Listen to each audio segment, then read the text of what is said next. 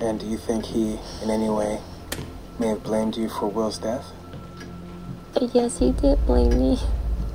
And he said that that I couldn't help him or Ashley or anyone. And he was right.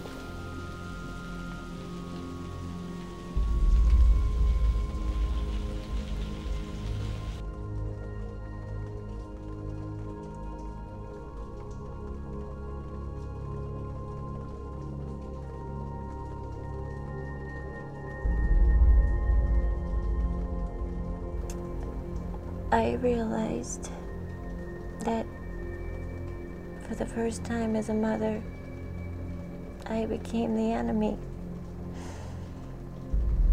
I represented um, everything that was bad in life. And I also represented failure.